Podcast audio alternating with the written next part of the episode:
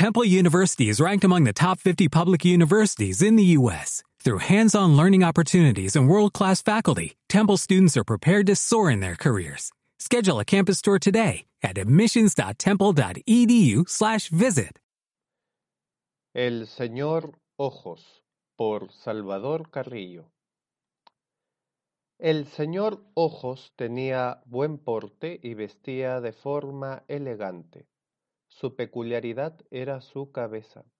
Era toda negra, no tenía boca, ni ojos, ni orejas, ni nariz, ni mentón. Más bien estaba repleta de ojos. Era difícil llevar la cuenta de cuántos ojos tendría el señor Ojos. ¿Setenta tal vez? Su mansión estaba llena de mujeres. Sus ojos mágicos podían ver más allá de lo evidente y psíquicamente observaba a cada una de ellas. Él siempre estaba sentado contemplando desde una antigua silla en una habitación cerrada. Por las noches, cada una de las damas tenía que hacer grotescos actos de masturbación extrema con una serie de terribles objetos.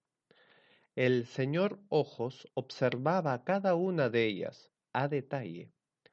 A veces, con una orden de sus impresionantes poderes psíquicos, hacía que algunas cometieran orgías lésbicas.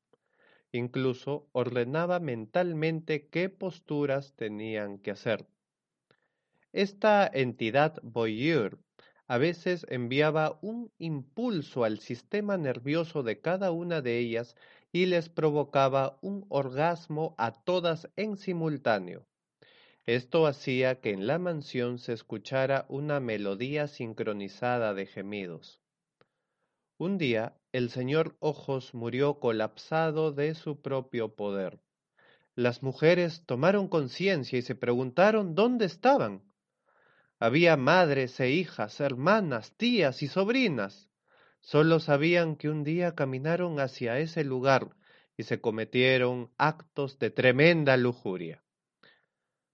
Unas se fueron corriendo y otras exploraron la casa en búsqueda de respuestas forzaron la única habitación cerrada. Sobre el piso había una masa redonda que poco a poco se iba separando en una gran cantidad de hombres. Unos setenta tal vez.